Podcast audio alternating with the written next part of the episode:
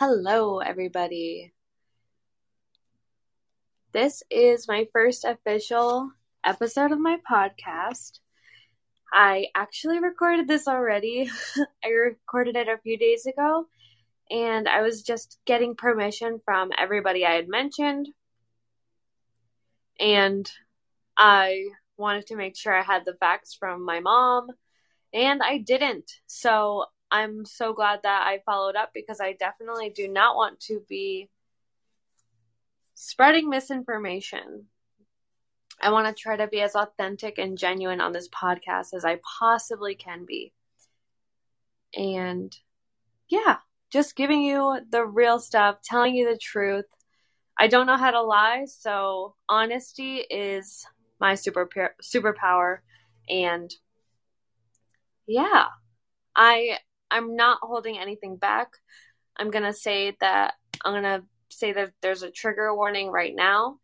This episode is all about my life, even before I was conceived, how my parents met, and up until now. So, just a trigger warning there is some, I will be briefly talking about physical abuse in case that makes anybody feel uncomfortable. I want to make sure that you know what you're getting yourself into when you're listening to this. Not that, that it's a laughing matter. The first time I recorded this was an hour and a half, so I have a feeling it's going to be about that same time. And also, I'm before I started the podcast, the reason I was more hesitant about the podcast was really because I didn't want to edit it. I think that's super daunting having to edit a podcast and my friend said, you know, just do one shot. And that's what I'm doing is it's going to take it's going to be one take, no editing, just stream of consciousness. And I didn't want to go back and take out the part that I had said in the previous podcast because I don't want to edit this. The most appealing part of this is that I don't edit it. and it makes it a lot less work. Even though I have to recreate the hour and a half, that's perfectly fine. It's for a reason why I'm doing this again, and that's perfectly fine. So, yes, I am Lizzie. I am pretty new on my healing journey, and this first episode is to introduce yourself, me to you. Uh, I want you guys to really get to know me and know who is the voice behind this podcast because it's something I'm super passionate about. I love journaling, I love video journaling, and this will be a really great avenue for me to fill up my cup and hopefully fill up everybody else's cup, you know? In this episode, I'm going to be talking all about myself, like I said, and how I got here and all of that. It'll obviously be the shortened version because I could spend a lot longer than an hour and a half talking about this, but I'm going to try to make it make it as short as possible with giving you as much information and context as possible. So, I also have some notes, some points that I really want to touch on, and we're going to go in chronological order to even before I was born. So, if you hear any pages flipping, that is my notes. So, the first thing I have is how my parents met. And my parents were actually both 25, and I'm 25. and my my dad was in the Navy, and my mom was actually trying to go into the Navy. And they were both in Texas at a club and both grinding on each other and that's how they met. My mom was actually trying to get into the military. I think she was trying to get into the navy as well, but she didn't pass her drug test, which I find so funny, but I'm because if you if you do drugs and you know that there's a drug test and if you're passionate about it, probably do something to mitigate that regardless of how antiquated that is. The dr- the drug test part, but um, I'm still obviously very thankful that she went through with it and was still trying to get into the military because I definitely would not be here. So that is how they met was at a club. And my so so they met at a club. I, of course, I I don't know all the details. I wasn't there. These these details are provided from my mom and her memory, and I'm relaying back to you with the memory that I have, and trying to be as honest as I possibly can. So basically, my mom was in Texas, and my dad was back in Connecticut. And my mom actually grew up in Connecticut as well, but she was living in Texas. And my dad cared for my mom a lot and was very persistent about her moving back to Connecticut from Texas. And kept, you know, just being very persistent about that, about him wanting to be with her, or him wanting her to be with him. And finally, my mom moved up to Texas. I actually just talked to her about this story, so this is probably as accurate as I'm as I'm gonna get it. My mom finally gave in and she went to Connecticut. And as soon as she got to Connecticut, she found out that my dad was married. Of course, my dad did not tell her this because I think my mom kept reiterating she would never be with a she would never mess around with a married man and he tried to keep it a secret but couldn't for very much longer because the next day a 16 wheel Mack truck full of both of their belongings came to his house and it seemed that he was withholding those items from the wife. And my mom my mom moved up to Connecticut right? And they were having hate sex. Well I don't want to say hate sex. They were both mad at each other. And basically after that my mom's like that's the last time you're ever going to do that with me. And they conceived me. Thank goodness. And that's that's how they got pregnant with me. Actually, so after after they did things that night, my mom oh, so their relationship was not healthy. If you can already tell. It was not healthy whatsoever. And the reason I'm bringing this up is to pro- is to provoke thoughts in you guys. And if any of this resonates with you, it's important to bring this stuff up instead of sweeping it under the rug because it's not healthy to do so. And it's important to express yourself and bring these things to light. It is uncomfortable to talk about, but I think it could help. Me talking about this is really to help others feel comfortable about talking about this themselves. So, this is where the trigger warning comes in.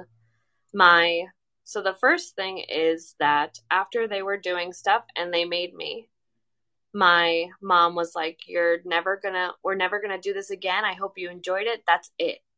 My dad took a gun into the bathroom and threatened to kill himself and that's where the manipulation as far as I know, that's where the manipulation started and uh yeah. No n- not a great way to go about it but i just want to provide more context to their tumultuous relationship. I bo- i love them both very much still. And they had so many lessons to learn. Especially being together i think that they learned a lot of lessons together. But basically they they were trying to make it work and it just wasn't working. Especially after I was born, they were on and off constantly and one thing that my that my mom told me that always stuck with me was they were fighting and my mom was taking a shower and I believe my dad came home from work and was choking her in the shower. And that that story always sticks with me. And you can you can say, "Oh, you shouldn't be telling your kid about this." You know. I am 25. I'm an adult. And in my opinion, I think honesty is the best policy. And if if you of course however you're you're going to feel, you're going to feel and you're totally justified in whatever whatever you feel and all feelings are valid. But to me, if something if there's something that you don't want your kid to know, maybe that shouldn't have been done in the first place. But of course, everything happens for a reason. And I'm sure my mom, you know, her lesson in that was okay, wow, I don't want to be with someone like this. So when I think of that moment about the shower, visualizing it hurts my heart so bad. But my mom was just such a vulnerable, in such a vulnerable place. You know, she had me. I don't know how recently in this chain of events, but she was vulnerable. She literally was in the shower in a compromising position. And my dad just exerted his force on her. And it just makes me makes me so sad and i know she's not the only one who has experienced something like this and i just want to bring this up i just want to bring this to light and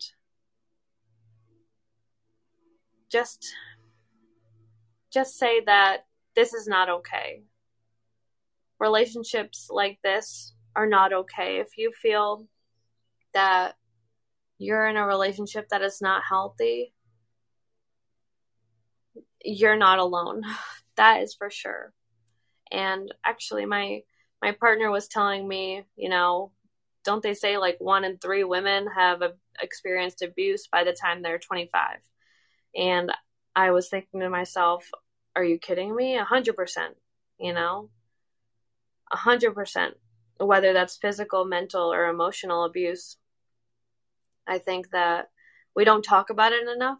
So that is my intention in bringing this up. My intention is not to hurt anybody. So when I when I originally recorded this episode, I actually wasn't sure if I should even bring those things up, you know? I have a couple of coaches and one coach asked me if it was harm, harmful or hurtful and another asked me to do a guided meditation so I can drop into my heart and see what my heart tells me because when you're in between two decisions, that's your brain telling you. That's your brain coming and seeing different sides of you. Right? So even though I love my dad, right? And I want the best for him, I'm not willing to compromise leaving that out because I think it could it could help a lot more people. So that is that was a huge reason why I was so torn between po- torn on posting this episode because I wasn't sure if I wanted to say that stuff and include that stuff because it is controversial and could stir up some family stuff, you know, but I realized that I'm not here to please my family anymore. I'm here to serve myself as well as the rest of humanity. So not to not to put myself I'm not on a pedestal whatsoever, but I'm my goal is to help others and I think including that would be very helpful. So that is the context between that. And basically that is where the manipulation started. I'm to I'm to jump back to when my dad was in the bathroom, took a gun, and was threatening to kill himself. All right. So that's when the abuse was starting. Hardcore, hardcore manipulation was starting. And of course, that night I was conceived. And it's actually super crazy. I will get into what I think about that, but I genuinely think that I chose my parents. But we'll get back into that. I don't want to go on too many tangents. So basically, of course, my mom and my dad's relationship was not healthy, right? They were on and off. I think they broke up finally, maybe when I was two years old. I think they were trying to make it work. My my mom, I love you so much, mom, but she had fairly low self worth and didn't realize what she deserved. And I think that after being with my dad, I think she was able to better grasp what she deserved. But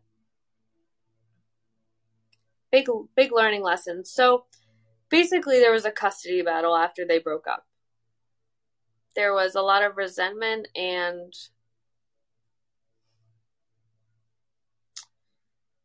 deceit and just a lot of negative negative things and transpiring between them and it was super vindictive that's the word i was looking for was vindictive and my mom is not perfect either. I'm not saying that i was completely one-sided but yes physical physical abuse is never okay. Abuse is really never okay but you know that is what makes us humans or that's what makes us us is our trauma. So that's i guess that's really what this whole story is about is ex- explaining what my trauma is to you listeners and how i have coped with that and turn that into opportunities for growth. So there was a nasty custody battle. My my mom basically represented herself. She was her own lawyer. She's not a lawyer, but my mom was advocating for me to live with her full time and I don't I think parts of her were like, ugh, I don't know if I want her to live with her dad at all. I mean, I can't blame her whatsoever, but I'm so glad that she didn't keep me from my dad. But basically, one day after daycare, my mom's the the people at daycare noticed that there was a mark on my bum and it looked like a handprint on my butt and basically my dad was saying oh i was being really cranky or whatever and he you know spanked me because i wasn't behaving in a way that he wanted so I think that's really the determinant. I'm not going to say that for sure because I'm not totally sure, but I believe that's what helped the judge make his decision for me to live with my mom full time and me to live with my dad part time. So I live with my mom pretty much all the time, except for every other weekend, I would go to my dad's house. And my dad lived in Cape Cod in Massachusetts and I lived in Connecticut, so it was about two and a half hour drive one way. I was also an only child, if you can't tell. So I was so, so lonely, but we'll get into that later. But basically, I would spend every other weekend with my dad, and I would spend the summers with my dad. And I do have to commend him. He would drive me you know, he would pick me up Friday after school, drive two and a half hours that way, two and a half hours back, and then Sunday he would drop me off. So he did drive 10 hours every other weekend, which is impressive. And we did make a lot of good memories on those drives. Of course, also the not so amazing things that I was talking about earlier. I wasn't told that until fairly recently. I wasn't I didn't find out about this in the in the order that I'm going. so I was an adult when I was told this. Those things. And basically, basically, my mom and I, you know, mother daughter relationship, especially as a as an only child and my mom pretty my mom mostly worked from home and she worked in her bedroom actually, from what I remember. And she didn't have a lot of other people to talk to except for me. And I was basically her best friend and not her daughter. So the line was very, very blurry. There was no boundaries from either of my parents, and I'll go into why I didn't have any boundaries with my dad. But with my mom, she basically treated me like a best friend and I I completely forgive her for this. So, mom, if you're listening, I forgive you, and it's completely fine. Everything happens the way it happens, and it, everything happens for a reason. I think, and yeah, even the little nuances. So, being a best friend, I didn't really learn how to respect my mom until I was much older. Honestly, until very recently. I wasn't able to respect my mom because she didn't really show me how to respect my mom and not many I don't think anybody really did. And I didn't really know what it was like to have a mother daughter relationship. I only knew what it was like to have a sister or a best friend because I love my mom, but she did she did share things with me that a mom wouldn't typically say to her kid. And that's where the lack of boundaries really stems from. And all of the anger and frustration that occurred during work, she never really, we didn't leave the house very much, but because I was the only other person in the house, it would always be taken against me. And I was always I was always wishing I would have a sibling so that they could also take some brunt, some of some of the frustration from her because I had to take the brunt of all of it, and I felt very lonely and ugh, just unseen and unheard, and it was it was sad. It was a very tough time with me and my mom. And it wasn't easy for her either, you know. She wasn't only um not only child she was a single mom working and providing for me, struggling. That's, I really saw a lot of struggling with her financially, emotionally, socially, all the things. And I, my mom did the absolute best she could, and I love her so much for that. Everybody's really doing the best that they can. And my dad, my dad was my hero. All right, I didn't see him very often. He didn't take out too much of his anger on me because I didn't see him that much. And he already, he always knew the right things to say. He was always the smartest person in the room. He was always the most outgoing, personable, made everybody feel good, and just knew a lot had a lot of knowledge, and he was my very first role model. And I'll get into that a little bit later. So, I'm going to go into my dad buying me my cell phone at the age of 13. The caveat with this cell phone was that I had to call him every single day. He wanted to, you know, know how my day was, have some sort of control over me, though he was miles and miles and miles away. So that is the cell phone, and I'm gonna I'm gonna come back to that later. so my dad being my hero, right?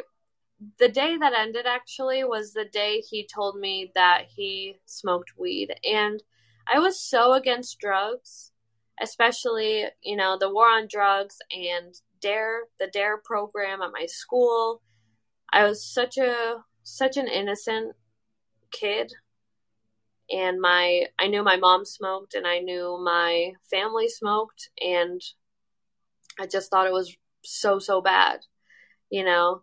Thinking back to it it's what you don't know is what scares you so of course you're going to be terrified of things that you don't know that you have no knowledge of so when when my dad told me that, that is the day that he stopped being my hero. And basically my dreams were shattered. It sounds super cheesy, but it's so true. Little Lizzie was heartbroken. And it's funny because I smoked weed almost every day up until very recently. and I'll get into that too. But I was noticing a lot of a lot of things with my dad if I ever spoke my truth or told him how I was feeling and if it was different than what he was feeling, I would always be the problem. It wasn't okay for me to have an opinion other than him. Other other than an opinion that matched his. And I I briefly talked about I'm to segue this is my first episode, so please bear with me. But I'm to segue into my later teenage years when I was about 16. I started dating my first boyfriend in high school, and we were so, so close. It was not perfect, that's for sure. We had a lot of fun together, but I was so controlling and I only ever wanted to be with him. I lost a lot of friendships because of because I didn't want to dedicate my time to anybody else but him. And it took me until that relationship ended to figure out that that wasn't the best thing to do. But basically, we were together for 3 years and I really thought we were going to get married and I I knew in my soul that he was my person. So one day, I haven't seen him for a few weeks. Things had come up. I I was in Florida and then I got sick that week and I didn't see him and I'm actually walking into therapy with my mom. My mom and I went to therapy and that was very it was the best timing that we went to therapy. I think it was the first therapy session and I looked down at my phone and I get a text from him that says we need to talk and that's never good. and basically, a, a, text or two later, he tells he texts me that he's breaking up with me, and I'm basically ghosted there and then with no explanation as to why he was breaking up with me. And that was so difficult for me. that was I that again, I did not have any friends. I abandoned them because I was so devoted to him. And I didn't see a world outside of him. I lost myself when I was with him. So when he broke up with me, I was so lost. That was my rock bottom. I feel so sad for little Lizzie because she was so alone. She was even more alone than when she was with her mom and dad and being an only child and I was so desperate. I I literally would call him begging for him to take me back, saying, "I will do anything. I will change anything, whatever I can do to be with you." And he wasn't having it. And looking back, I'm so thankful that that happened. It was the worst thing that probably ever happened to me when it was happening to me. But looking back, I'm so thankful that he did that because I would have never been able to break up with him. And my life would look so different right now. So that was wild. And my my dad also did not like him. So that was that was another thing, but yeah, I'm going to move on to my next relationship. Who actually he was a square like me, never did any drugs, or drank. We weren't actually we were exclusive, but we didn't have any titles or anything. But basically, he was a square like me, and I had a roommate who was pressuring me to start smoking. And I didn't want to because I was terrified because I didn't know what it was about. And then here comes this square that I'm starting to see who is saying, Oh, I'll try that.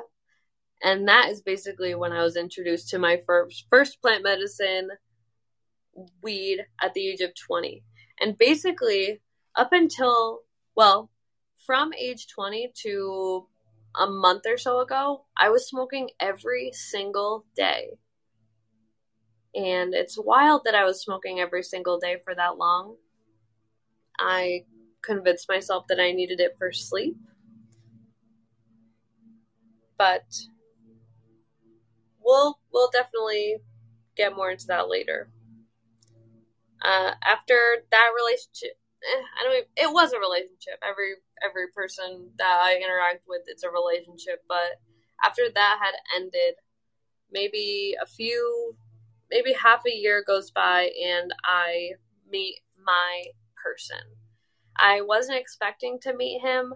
My a mutual friend of my roommates who actually he is a mutual friend of my roommates, but his friend was having a dinner serving pulled pork sandwiches and I really didn't want to go and my roommate just kept kept per, being persistent and telling me let's go to this and I went and there was this guy who just kept following me around like a little puppy dog and we were both flirting with each other and Oh my gosh, he was so cute. And that is my current partner, Cameron. And I was not expecting it. So if you, I mean, well, first of all, it really helps to be whole as a single person. Loving yourself and being being your first it sounds weird. Your first partner being there for yourself and being whole by yourself, I think is so important. Not that I was whole by myself when I met him, but this is just a message saying nobody needs anybody. All you need is yourself. But when I met my person, I just had no idea that it was happening. I didn't I wasn't looking for anybody. And it was just so wild how that happened. So, Cameron and I we moved in pretty pretty shortly after we got together, maybe 3 months, and we've been living together ever since. So, I'm going to go back to that cell phone because of course the caveat with the cell phone was I needed to call my dad every single day. Well, in college, I wasn't able to do that. I had a life.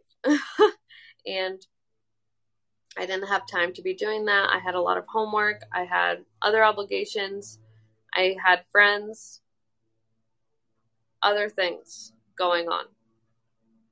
And I then started to if you hear mowing in the background, that's that's actually Cameron who is mowing the lawn.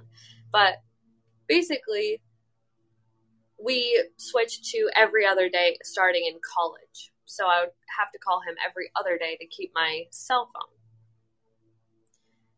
This our relationships were getting more and more tense. I was going to a liberal arts college studying accounting and of course the more fascinating subjects were outside of accounting.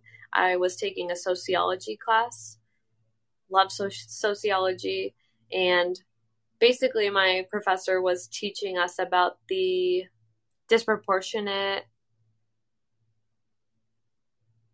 I'm trying to think of the correct word, but the disproportionate numbers of people of color, black people, and Latinos in jail versus the amount of white people in jail.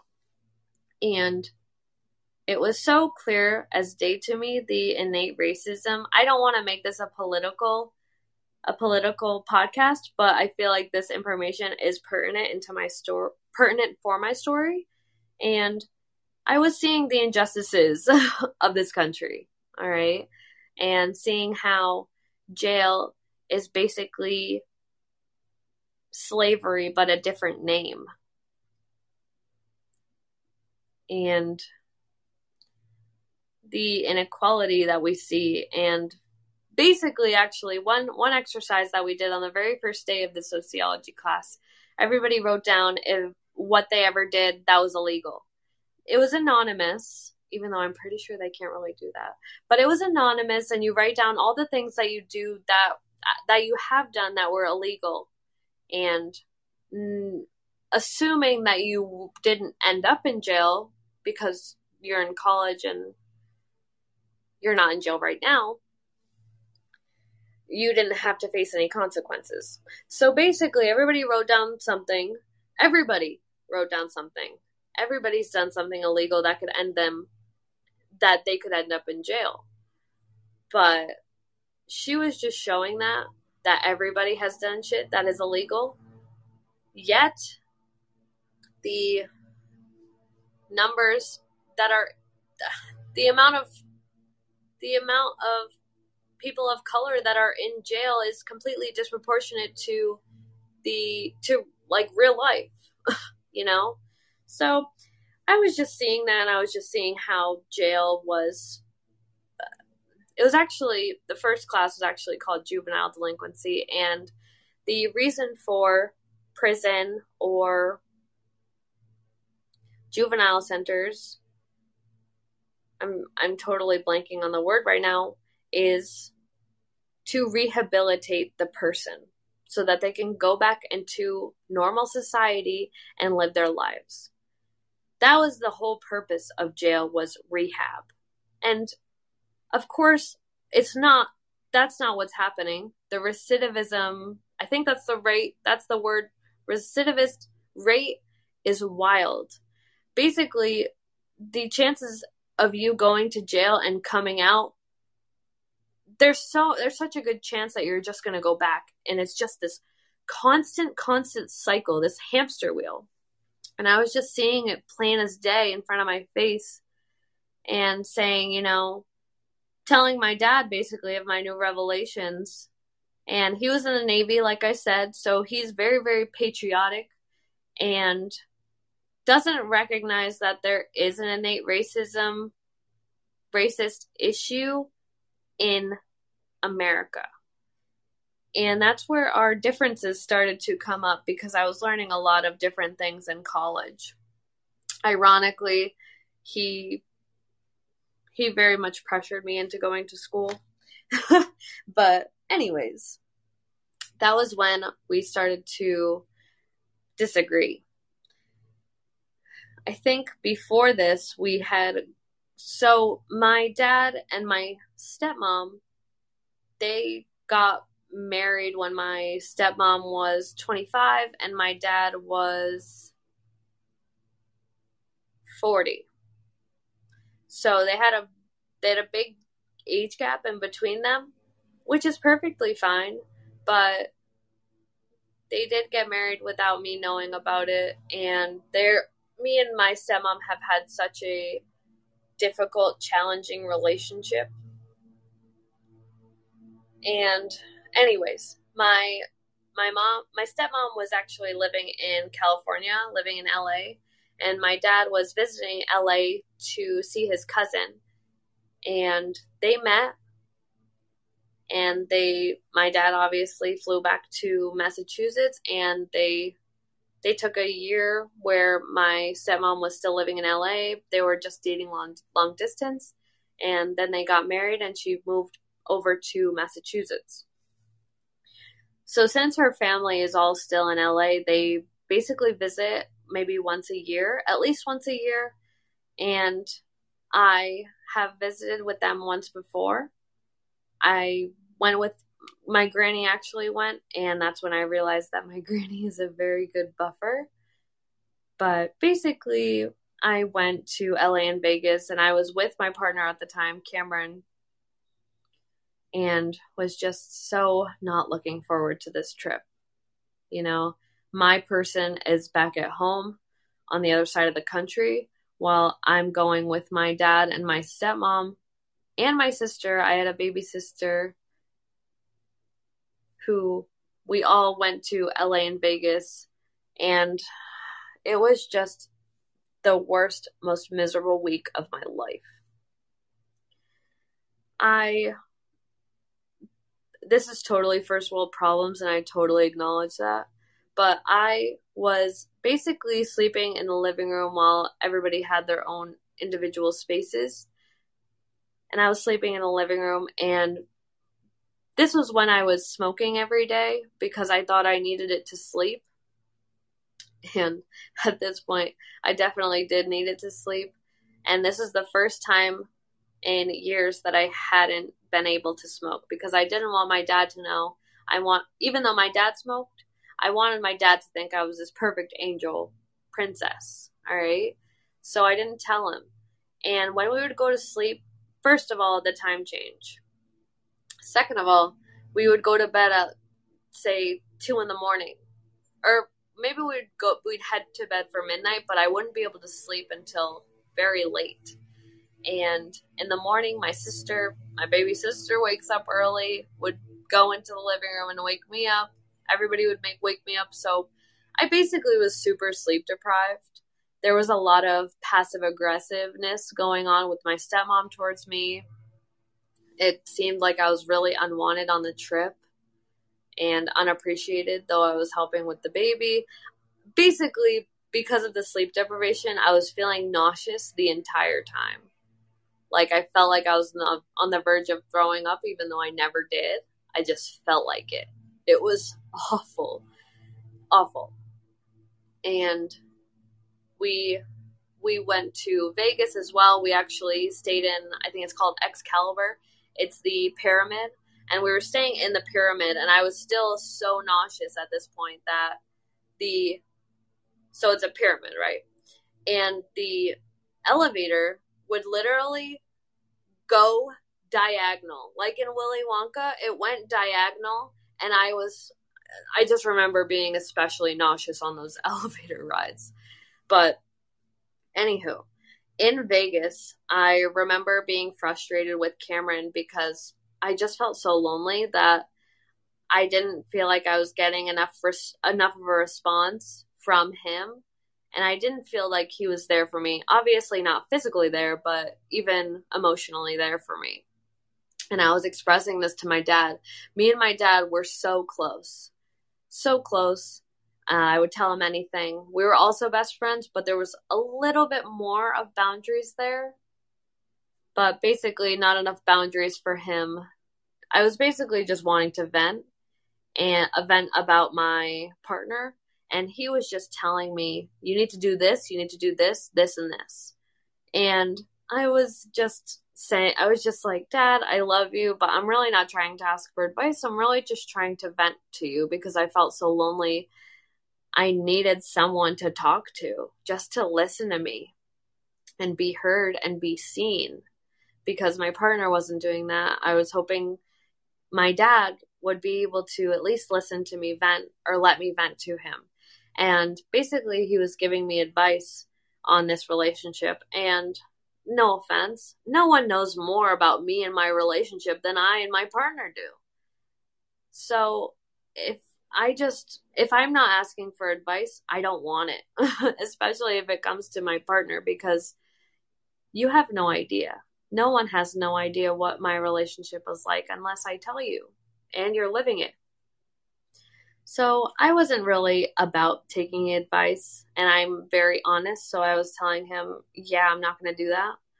And he was just so. My dad is a very angry person as well he's very scary when he yells, and it almost seems like he's forming into another person, and it's terrifying. And it could be at the drop of a hat. You just don't know. It could. It's like a light switch. So basically, that was happening, and I had nowhere to go. I didn't even have a room in the hotel, and I was just running around the hallways, just trying to find space for myself and that was whew, that was a really lonely time. Fast forward a couple of days, we go back to LA and we're going bowling. And me, my stepmom is so passive aggressive towards me. Mm, just, I don't even know for what, I don't even, I don't really know why. Just taking her frustrations out on me. I'm a very easy target because I'm a people pleaser. So I just was feeling that a lot, and I, I, almost every interaction I feel that, and we are going bowling the, the last night there. We're going bowling, and a family friend looks at me. I'm I'm also feeling slightly slightly less nauseous, and a family friend looks at me and is like, "What's wrong?" you know, what's going on? And I was just saying to her, I feel like my stepmom is jealous of me and my father's relationship. And I didn't think anybody heard this. I thought only this one person heard this. Maybe I, I really don't know who told them, but basically I could I could tell an energy shift when we were leaving the bowling alley. I just knew something was off. So we get back to the house. I am in the living room and I cannot sleep. I did not sleep that night at all because I knew something was wrong and I knew that word had gone out that I had said something. And I wake up that morning, I see them and they're giving me the silent treatment all day. All right, we're we're supposed to get on a plane. We're supposed to go back to keep to Massachusetts and I just get the silent treatment all day. We go get breakfast. No one talks to me. We are packing up our things. We're going to the airport. We're on a shuttle service. My dad and stepmom are being being very kind to strangers that don't even know us and they're completely ignoring me as if I don't exist. And I didn't think it could get worse. I really didn't, but it did. And basically, someone did tell them that I had said that about them.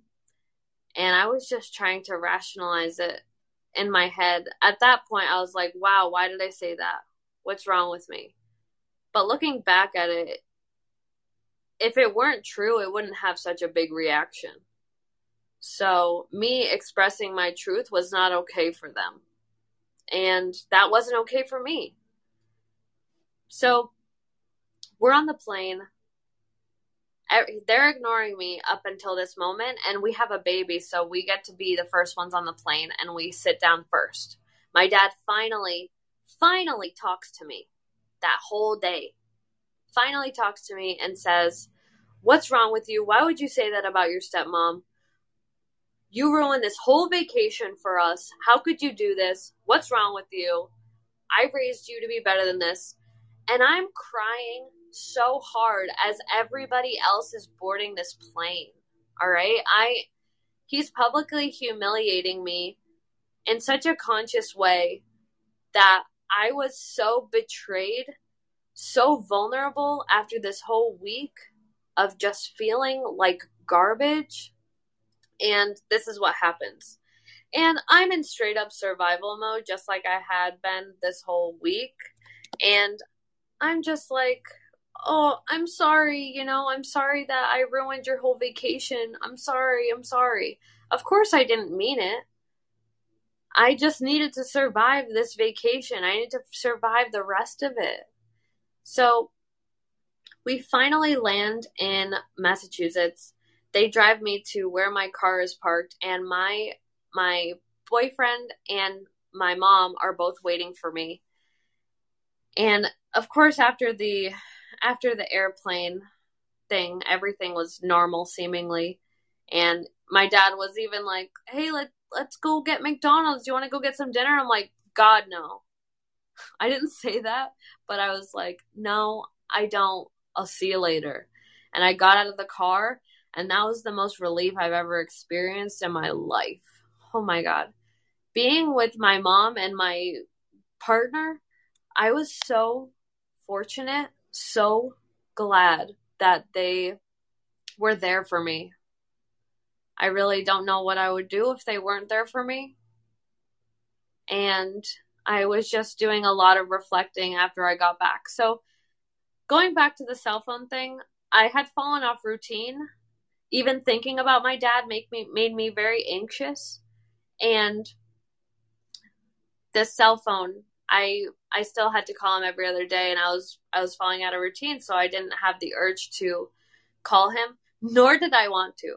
So, with the anxiety, I literally had never had anxiety before that trip until after that trip. And I just had anxiety. I literally developed it in that week with them. And it was it was literally that awful. And basically so uh, maybe a couple weeks before this TMI, but I had a UTI and I know what UTIs feel like and I keep having so basically after the vacation I felt like I had a UTI. I kept having to pee. I couldn't, and when I would go pee, it would be barely anything, and it would hurt when I peed, and all of that stuff. So I knew it was a UTI, and I went to my college's medical, you know, their doctor, and they tested my pee, and they said you don't have a UTI, and they asked me, you know, do you know if it could be anything else. Have you been feeling very stressed? And I was like, God, yeah. You know, I just came back from this god awful vacation.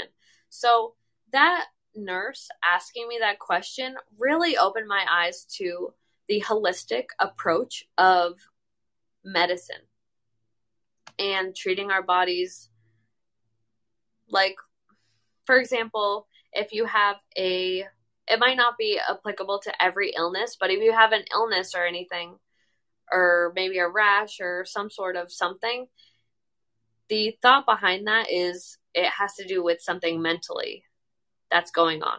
So basically, my anxiety was making me think I had a UTI because I just kept having to pee.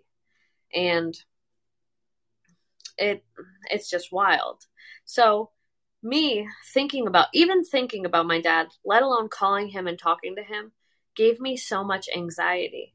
And basically, my cell phone, along with our our different perspectives of of jail and Black Lives Matter and all that stuff, I my phone. If you've ever seen Harry Potter, it was a Horcrux it was something that made me feel really on edge when I when I was even near my phone.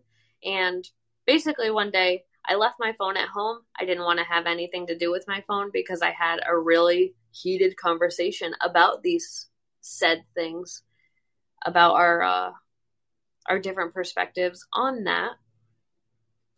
And I left my phone at home and it felt very good to be away from my phone. I I usually never sleep without my phone, and that night I slept with the phone in the other room. And basically at like 6:37 in the morning, I just hear my phone ringing and ringing and ringing, and I'm just looking at Cameron like, "What is going on?" And I go look at my phone, and I basically get like a ton of missed calls and text from my dad and my stepmom saying you know, call us call us right now or we're to call the cops. And we're to call the cops to get them to check on you because we're worried about you. Another manipulation tactic to get me to call them out of fear uh, so they can control me some more via the cell phone. And I was so over it. I texted them, I'm fine. Do not call the cops. That was the last text I had sent them with that phone.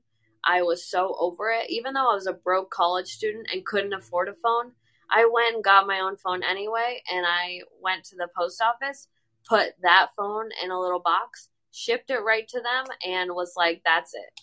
I got a brand new phone number. They didn't know my address, they didn't know how to contact me. I did not talk to them for a year after that because I just realized how toxic it was and how miserable my life was when they were in it. So that was basically the first hiatus I had without them. So, going down the list, it it had been a year, and my sister, you know, she's growing up, and if you know me, I have I've always been an only child, and I always yearned and longed for a sibling. I I also love kids and I've always wanted a sibling. So when my my dad and my stepmom were saying that they were having a baby, I was so elated to have you know a little a little sibling that I could call my sibling. so basically after a year I was trying to voice memo my dad and it wasn't working. I was trying to basically I had written a letter that was maybe seven pages filled out front to back. Basically a letter sending to my dad to give him context and as to why I wasn't talking to him anymore so he could know how I was feeling. Basically what he took from that letter was that it was disrespectful that me expressing my feelings and my truth was disrespectful to him. So I knew that that hadn't worked. And my my partner said, you know, maybe you could send him a voice memo so he can hear the intonation and genuineness in your voice. And I was like, okay. And I had never sent a voice memo through Facebook Messenger before, and it basically wasn't working. And my dad was just like, come on, Liz, just call me. Just call me. And, you know, we, we got on the phone, and my dad was yelling at me for a while, and I was just like, I'm gonna hang up with you if you don't stop yelling at me. And he eventually stopped yelling at me. Mind you, before this conversation, I felt like I was, I felt like half of me was missing because I didn't have my dad in my life. I felt like a huge part of me was missing. And I was really missing my specifically my sister and my granny and my dog. I was really, really missing them. And I felt like I was missing out a lot. And I did call my dad and he after he yelled at me, he finally started to calm down and basically I was like I want to see you like tomorrow. Like can I come up and drive up to Cape Cod to see you? I was also driving every other weekend after I got my license from 17 to about 20, 22 or 23. I was driving up there every other weekend. So I was doing a lot of driving myself. But I did go up there. We made amends. Even then, my dad was like, Do you regret, you know, taking that year from hanging out with me? Or I don't get why you didn't talk to me for a year. And I was saying, you know, I needed that time. And he still doesn't understand.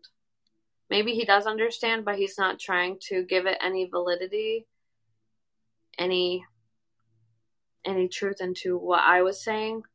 It just seems like a lot of my truth was being denied, which is unfortunate. But I did give in. He didn't think that he didn't understand me at all, and that was rough. But anyways, COVID hit, and me and Cameron actually were fortunate enough to buy a house. We bought a house in Connecticut and so so blessed. It was perfect timing. It was March literally we closed on the house March 28th and it was super it's right after COVID and we found the house before COVID. So it was really good timing. And I bought the house in March. My I hadn't seen my dad because I was so paranoid during COVID. I was so par not that it's over or anything, but I'm not going to get into that, but I was so paranoid. I didn't even go grocery shopping. I had my groceries delivered to me. I would not leave the house. I worked from home. Cameron would work, you know, he had to go in, but I I just wouldn't leave the house. And to be perfectly honest, that was convenient for me because I only ever wanted to be with Cameron anyways. So it did work out for me. And not to be selfish or anything, but that's just my experience with COVID. So fast forward to October of 2020, and this is my dad's 50th birthday that is coming up. So let's say a few week a few weeks before my dad had invited me to Foxwoods, which is a casino in Connecticut. And he said, you know, it's my 50th. We're going to go to Foxwoods and we're going to go go karting and all this stuff. And I originally complied and said, you know, it is your 50th birthday. I want to I want to be there and I want to support you. However, me with my paranoia and my fear, I didn't even leave the house to go grocery shopping. So I really didn't want to do that.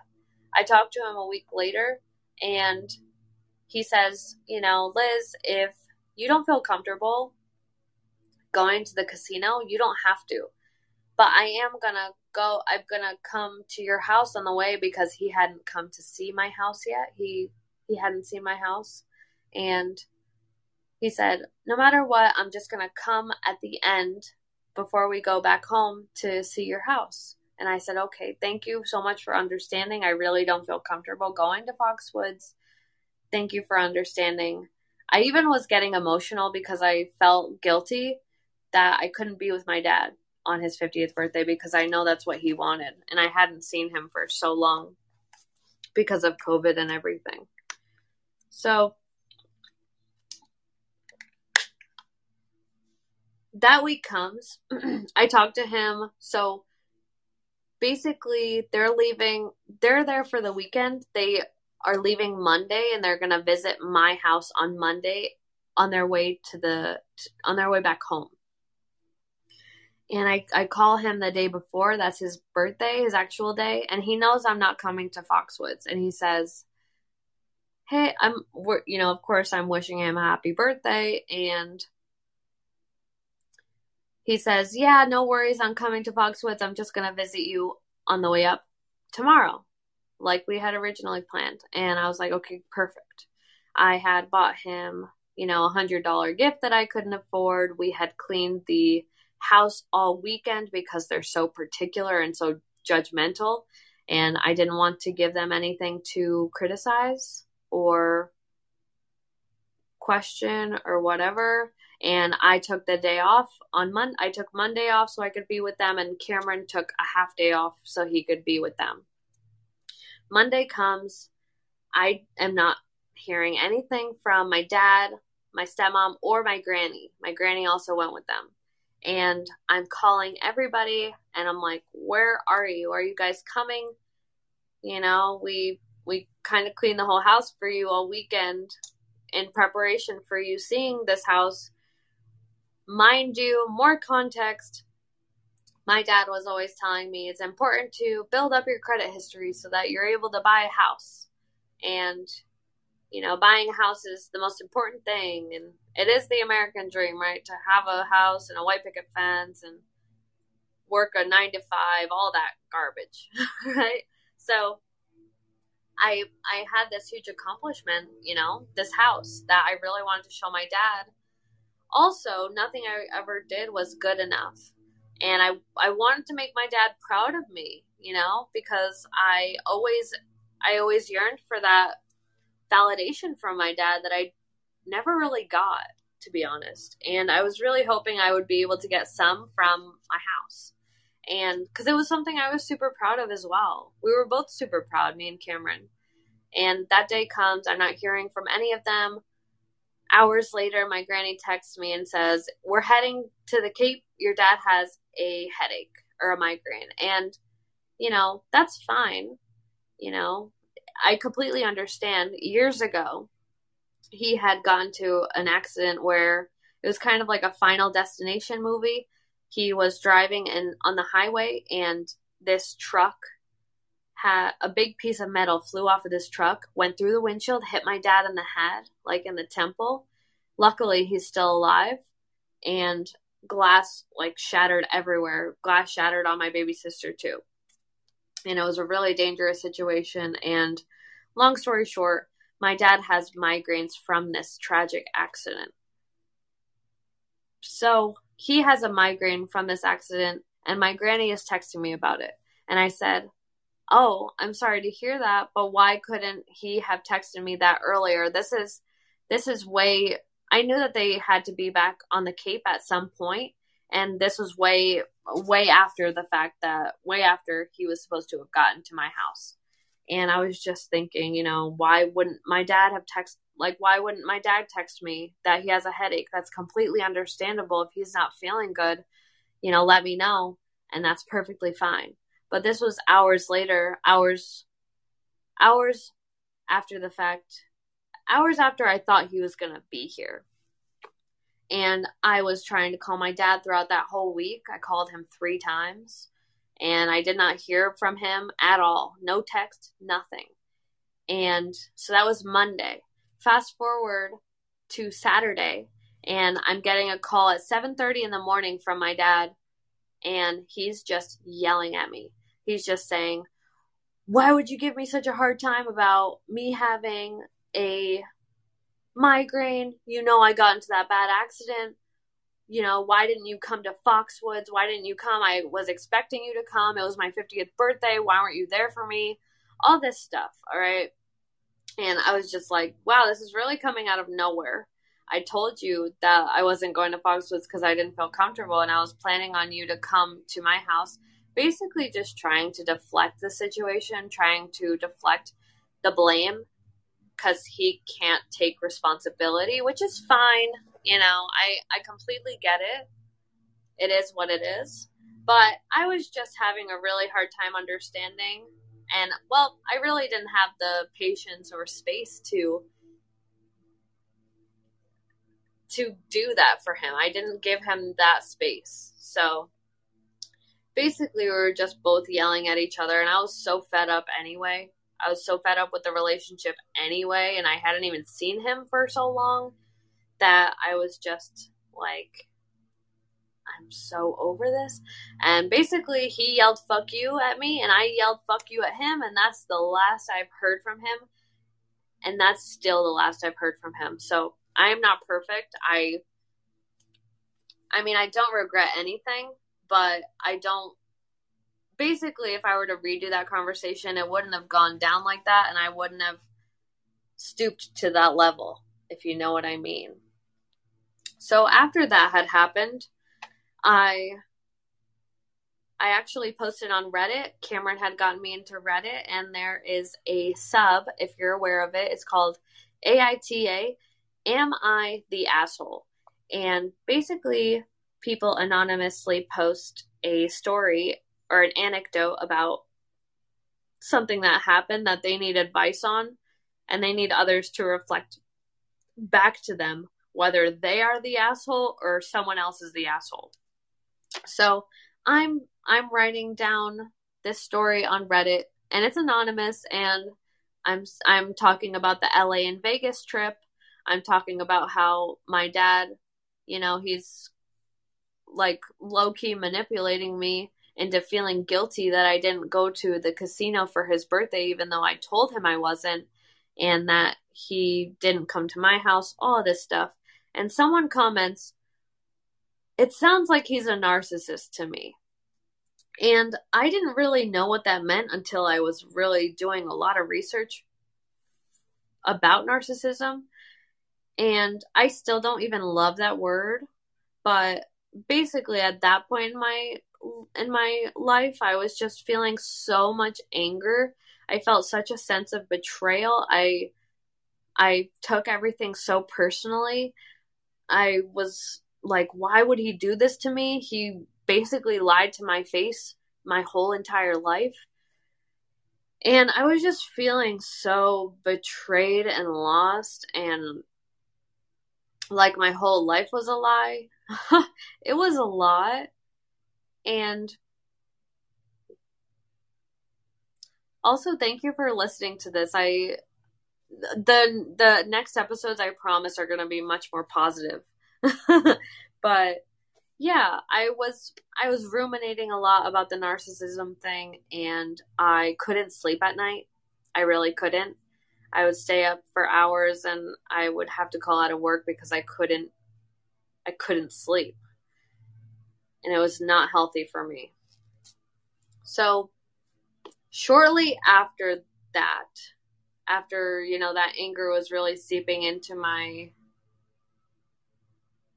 I don't know why I want to say skin. It was just see it was everywhere. I was just such an angry person and I was recognizing different quote unquote narcissistic people that I was seeing around in my life that I was just so angry at because I was so angry with my dad.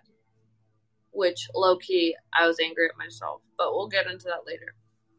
So, if you know me, I love free furniture. This is a weird segue, but I love free furniture. And if I see free furniture on the road, I'm gonna be the first one to take it. Not maybe not a couch or something like that or a bed, but wooden furniture like a TV stand or, you know, a table with chairs, something like that. And about a quarter mile away, there was a moving out sale, and Cameron was telling me, Liz, like there's a moving out sale, like let's go. They have a bunch of furniture and stuff that they're selling. And I'm like, okay, cool. And we randomly go to this place and I'm meeting I'm meeting the guy who lives there and his partner who is a woman. And basically I meet this girl and she's my she's actually my coach now. She's my mentor right now and she has changed my world. It's wild. She's introduced me to another person who has really, really helped me. I'm hoping that maybe one or both of them will be on this podcast and they can share their experiences and we can talk about how we met. But it was very divine. This this totally random seemingly insignificant moving out sale basically changed the projection of where my life was going. I I met her and she was having a bonfire the next day and invited me to the bonfire. And every time I talk to this woman, she makes me cry. And everything she says completely resonates with me and I I just feel it in my body. so she has introduced me to so many people and she's basically the per- first person who I was able to start my healing journey with a ton of different things. And we're going to get into that later but it's just wild she met she introduced me to my other mentor who is also into plant medicine and is very she she is basically someone I want to have a lot of similar qualities. I don't want to say role model because that I I don't think having a role model is super healthy, and I do want to talk about that in another episode. And the only reason I say that is because when you're putting someone on a pedestal, it's kind of dehumanizing them and has gives that we have expectations for these people to be living in the way that we want to. And that's not necessarily healthy. I think we should all not should, but if you're willing to be your own role model. I think that that's the best way to go about it. She introduced me to Meg, who hosts the IGTV show Love Looks Good on You, and I manifested being on that show. And she's amazing. She's my other coach slash mentor. And she introduced me to Clubhouse, which is a great, great platform. If anybody's interested on Clubhouse, let me know and I'll send you an invite my Instagram handle. I'll also say this at the end, but my Instagram handle is healing is my biz, B I Z, and I'll send you an invite to Clubhouse. But it's basically a place where people can. You don't see anybody's faces, but like minded people have different, host different rooms, and basically you can talk to people from all over the world about anything it's it's absolutely incredible. The person who was having the moving out sale actually introduced me to the book How to Do the Work by Dr. Nicole LePera and that book also changed my life. I I highly recommend it. She also um, introduced me to the book called Nonviolent Communication, and it's a way of communicating with others nonviolently. And it's to me, it's crucial for everybody to be learning that book. It's it's a really effective way to communicate with everybody no matter what what it is, professionally and personally. The person who was having the moving out sale introduced me to another person who invited me to this event called Sacred Nectar or it's not an event, it's a it's a place in New Hampshire called Sacred Nectar Sacred Nectar Sanctuary, and it's basically a lovely community that has totally opened my eyes and you know introduced me to a completely new way of living that I just never saw before. So on this meeting this person at this moving out sale, basically she has showed me what my purpose is and why I'm on this journey and she showed me a lot about spirituality. And I'm not a religious person, never was. I when I was in high school, I always considered myself agnostic. Like I didn't know what I believed in, but I oh I've always said everything happens for a reason. So those were kind of two conflicting ideologies. And I'll definitely get into what I believe in later if anybody's interested, but basically, that was my story in a nutshell. And I want to I want to touch on some of the points that I was saying because everything that I've gone through is every challenge is an opportunity for growth, right? So every challenge that I've faced basically has given me a purpose for what I am meant to be doing in this lifetime. So I'm going to go down my list. I have a little list of what my purposes are. And the first is to help others and give them the tools I wish I had. And the reason I feel this way is because I really didn't get a lot of help, especially working in my first account, well, no, my second accounting career. I was starting in a department where there was just the two of us and my boss my boss I I there's literally no ill will. I don't harbor any negative feelings. I'm so thankful that this happened, but it was just it was a brand new department and I was the second one of two. So I was so lost and I really didn't get any help whatsoever. I didn't get a lot of help and I was feeling so lonely. I had a little cubicle that was really cut off from everybody else from civilization in there. And basically that's the reason why I want to help others is because I had I didn't have any help. So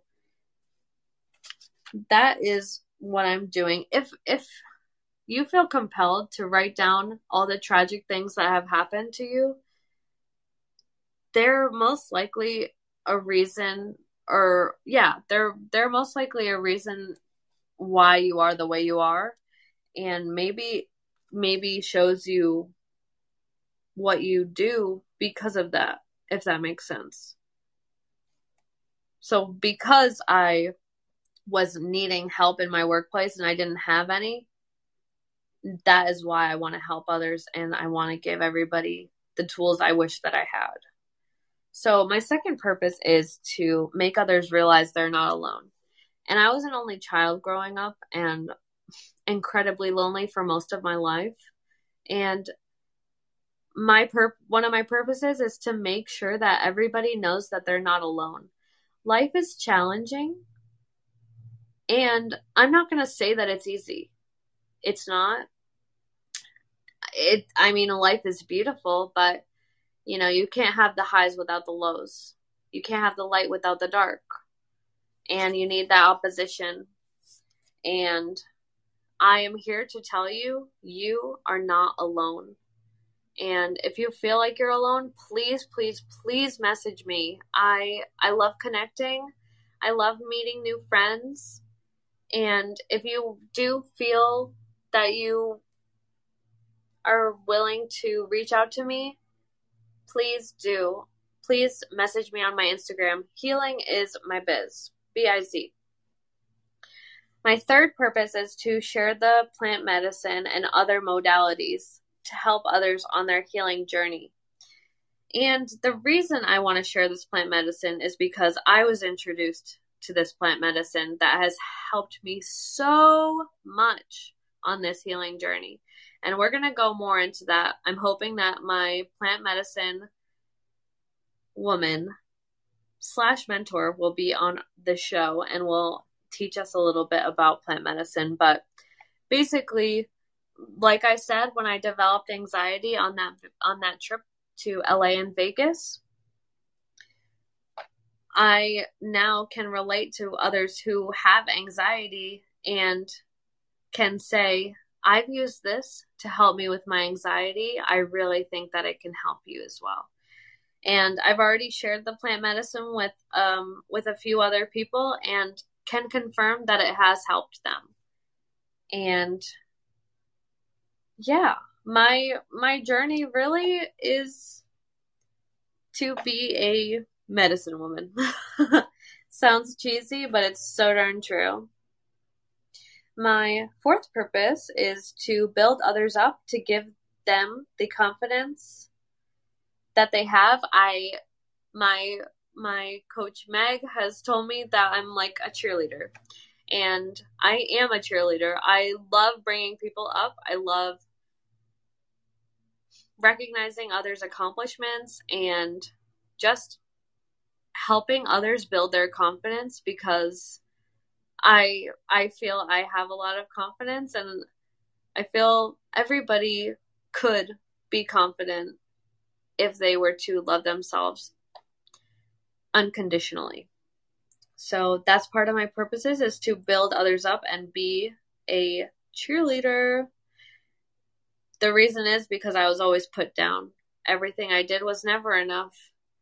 And I don't, I really don't want others to feel that way. So that is why that is my fourth purpose.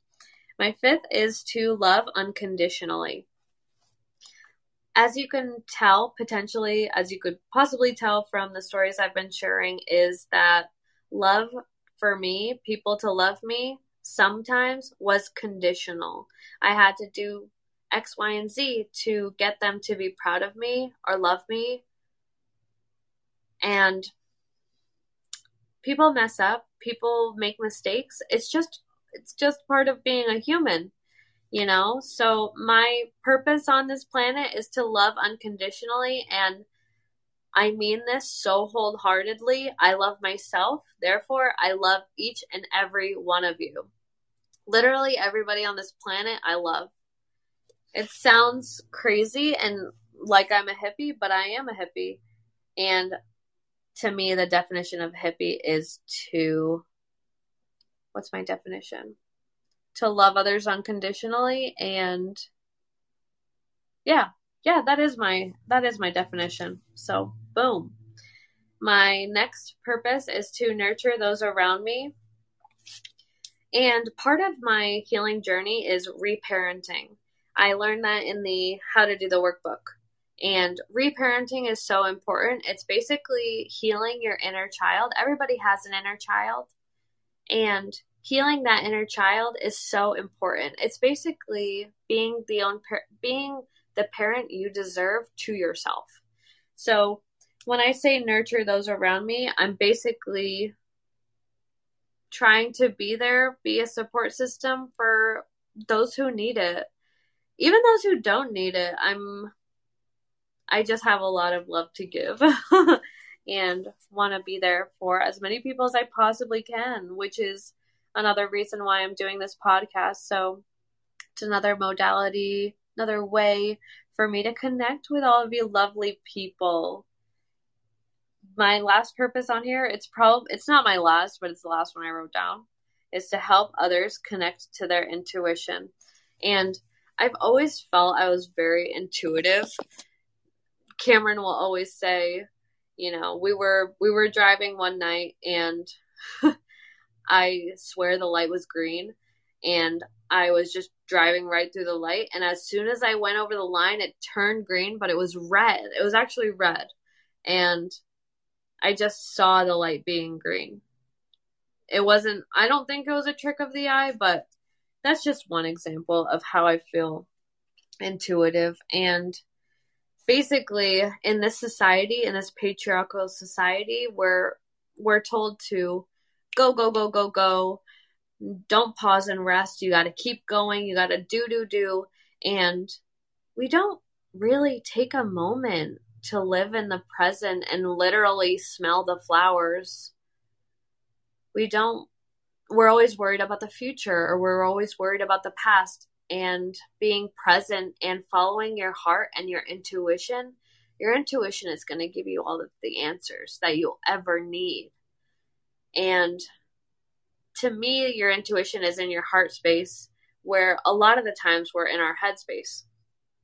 Like I said before, I was talking about me having conflicting ideas about posting this this podcast about my my father and certain things that he did that just weren't okay. And I was in my headspace. And when my mentor had recommended to get my two mentors actually recommended me to get into my heart space that is when i found the answers that i needed. And yeah just trusting myself.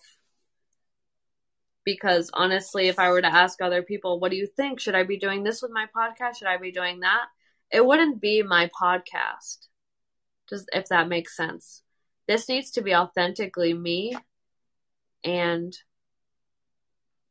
all of these ideas need to be from me because otherwise I'm I'm not doing the podcast for myself and I'm not doing the podcast for all of you lovely people. So, I think that's basically it. I think I'm reaching the similar time to my first recorded one. And even saying this stuff out loud makes me feel so good. I'm doing a lot of healing just by saying it and getting out of me. So if you feel you need to talk to anybody, I am so, so here for you. I always respond to my messages on Instagram and I love connecting with people. Those I have met and those I haven't met. So if you do feel any of this has resonated with you, if you can relate, if you need anybody to talk to, please message me on Instagram. Healing is my biz, B I Z, and I would definitely get back to you. I'm not sure what the next episode is going to look like. I'll have to figure out what makes the most sense.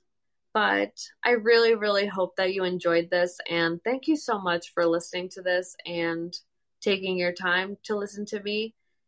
And if you're listening to this, you're totally meant to be listening to this. And I hope that.